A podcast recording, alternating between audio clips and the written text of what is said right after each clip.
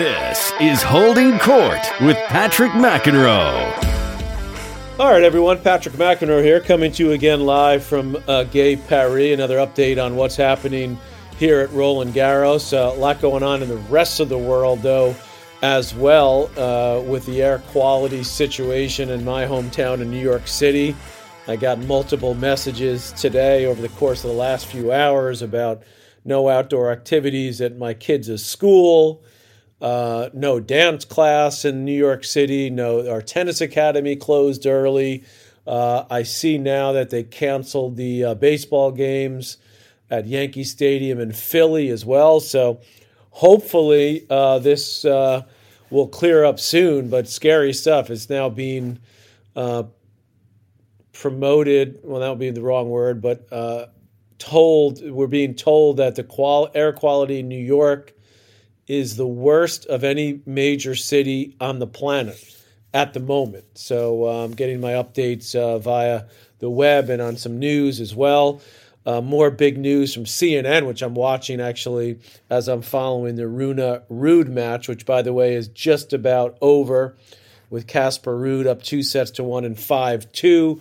Chris Licht, the uh, C E O of uh, C N N, ousted earlier today, so that news came uh, down as well. Of course, many of you know I've uh, been doing quite a bit of uh, work for C N N, so it was interesting to see that happen. There had been a lot of internal conversations, that some of which I'm privy to, some I'm not, of course, but uh, that seemed to be the writing on the wall, at least recently.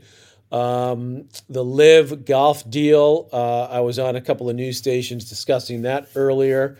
And, uh, you know, surprising the way that whole thing went down uh, so quickly, so behind the scenes. And even most of the P G A Tour players didn't even know about it. So they were, uh, many of them, quite upset.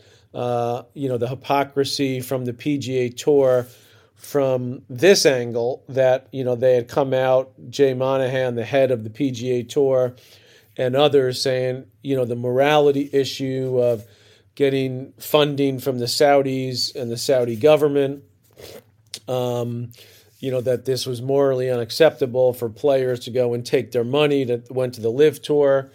Uh, so that part I understand. I sent a tweet out earlier today on this topic, which got uh, a lot of pushback. Uh, but basically, essentially what I said was, you know, if you're going to attack the P G A Tour, and again, the hypocritical side of it, I get, um, because they kind of came out initially using this morality play to say this isn't uh, what we want our people doing, supporting the Saudis and, of course, nine eleven. I mean, I know people that died in nine eleven, so uh, I'm, uh, families, I, I'm, I'm with you on that, and the families that have had to deal with that. Um, but what I said in my tweet, which I'll stick by, is uh, if you're going to attack the P G A Tour or any sporting entity, tennis has events in the Middle East. I know they're not in Saudi Arabia, but part of the Middle East. And uh, obviously the World Cup just took place there in, in Qatar. Um, you know, there's a lot of businesses that do uh, uh, business in Saudi Arabia, in other countries that have very questionable um, uh, human rights, uh, histories, uh, and issues. You know, in Saudi Arabia, if you're gay, you can be, uh, you know, thrown in jail or killed. I mean, it's crazy. So um, if you're going to come after them, then you should go after all the people that do business in Saudi Arabia and other Arab, Arab countries. Like, how about the U S government?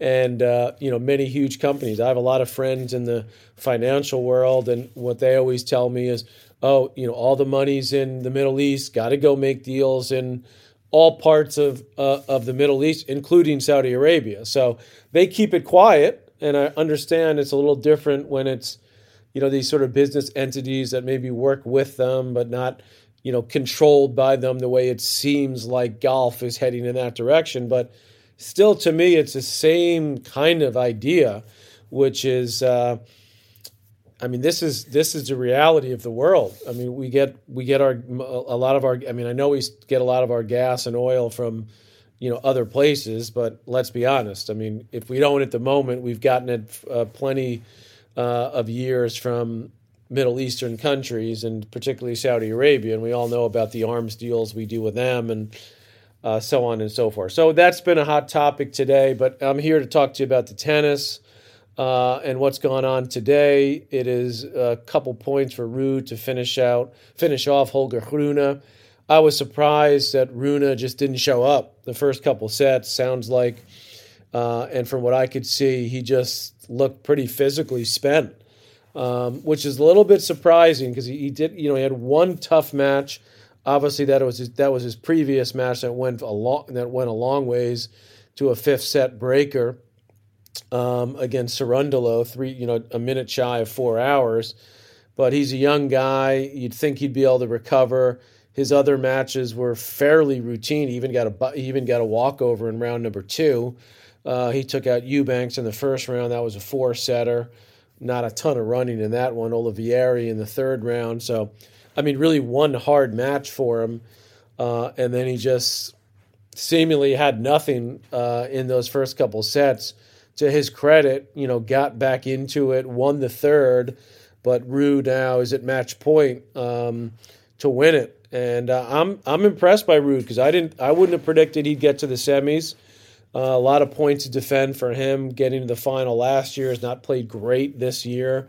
Um, but workmanlike all tournament long, sort of under the radar. And uh, looks like he's going to take on Sasha Zverev, who had a pretty tough four-set win over the Argentine Echeverry. It was a set-all. Echeverry had an early break in the third, and that's when Zverev sort of turned it on. So that's three consecutive years now for Zverev to be in the semis here at Roland Garros. So great effort by him, particularly after what happened last year with that horrendous injury, which kept him out the rest of the season last year, uh, playing this year, you know, working his way back into shape. Uh, he is, by the way, up two one in the head-to-head on Ruud. It's back to deuce now as Rune is trying to hang on at two five down in the fourth. Um two one head-to-head, but they've never played on clay. So to me, you know, the clay favors Ruud a little bit with his his movement, um, although Zverev, you know, likes clay a lot, as I just mentioned, three years in a row in the semis. He's got the bigger weaponry on the serve. The serve has been a little shaky at times here, but overall um, pretty solid. Actually, I'm going to look up the uh, stats Uh, from today and tell you what um, his numbers were on the serve, because that's interesting to me. Uh, seven aces, nine doubles, so that's not great. Uh, sixty-seven percent of the first serve, which is a pretty high number for him, considering he normally serves, you know, pretty big. Uh, won only thirty-nine percent of his second serve points, so that could be problematic against Ruud, who's not a really aggressive returner, but gets into a lot of points, uh, obviously off his return. Uh, you know, forty-five winners for him, forty-four unforced, pretty solid at net. You know, I'm going to give the edge to Ruud in that one. Uh, again, just uh, a little bit more solid, but that's that's a tight call, very tight call. Uh, I'm going to say Ruud is going to be a very slight favorite um, going into that, and we'll get the odds when that comes out. So the two women's matches were played earlier today, the women's other two women's quarterfinals. First one was a great match, two hours, twenty-nine minutes. Um, Haddad Maia from Brazil with her best uh, run ever in a major took out Jabeur. Jabeur won the first pretty comfortably, six three, using her variety, using a lot of drop shots.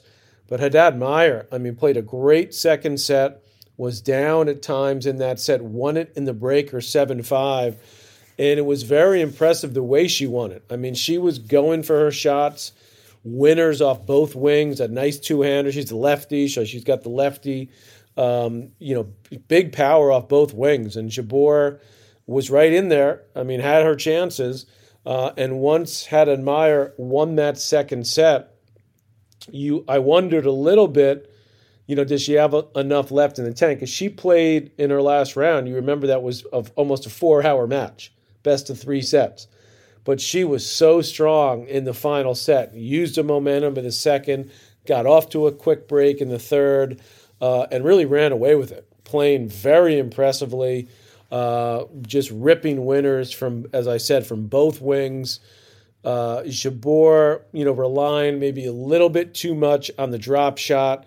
But again, she she doesn't have the same kind of firepower Uh, off the ground. She maneuvers the ball great. She's got great feel off both sides. She can hit the two-handed backhand. She can play the slice. But Haddad Maia, just uh, I thought just too physical uh, and too strong. So she wins it, gets her first appearance in a major semi. She'll take on Iga Swiatek. No surprise there. Coco Gauff going down uh, four and two in that one. Coco got down quickly, actually came back in the first set, was Three all, four all, pretty close. Coco, you know, because of the shakiness on her forehand wing, she's kind of she kind of went to this play where she was just being super consistent, playing with a lot of spin. Uh, it was good enough to get to the quarters, and it was good enough to stay in the match for a while in the first set. But she had no real ability to to hit big on the forehand, and Swiatek, you know, she can hurt you off both wings. Coco is a great competitor, but she's going to have to shore up that forehand side to where she can play with safety and margin, but she can also attack. And right now she's kind of lost between what she wants to do. She doesn't feel like she can really go for the shots consistently because she makes too many mistakes. Um, and then when she does spin it, it's, you know, it's a decent ball, but against a quality player, it's just not enough. And Swiatek's just too solid um, and and moves too well. And so she wins it. She has she's never had trouble with Coco. I think that was a fifth, I believe the fifth time they played. Um, and it was another very routine win. Um, maybe they haven't played that many times. They played a couple times, including last year in the final. But it's been they've been all been one-sided for Iga. So she'll take on Haddad Maia. Well, she'll be a big favorite there. Sabalenka will take on Muchova. That'll be the other women's semifinal. Both women's matches tomorrow on Thursday. The men will take the day off and get set for the blockbuster semifinal. Alcaraz uh, against Djokovic. I'm going to give you the full-on breakdown tomorrow, uh, the day before the match. Um, Right now, the odds makers have Alcaraz as a pretty solid favorite. Not a huge favorite, but a solid favorite um, going into that one. So we're gonna we're gonna get the schedule uh, at some point tomorrow, and then we're gonna break down uh, that particular match. I might even try to find a guest uh, to join me for that, but I'm gonna go into detail on what I think you're going to see in that one, which is really the match of the year. I mean, this is a match that everybody's been wanting to see in tennis. By the way, uh, Rune held, uh, but now Ruud is serving it. Just a, it's over. Ruud just wins it six one, six two, three six, six three. So the youngster from Denmark still uh, with some work to do to get to that next level. Uh, I was predicting he would get to the final.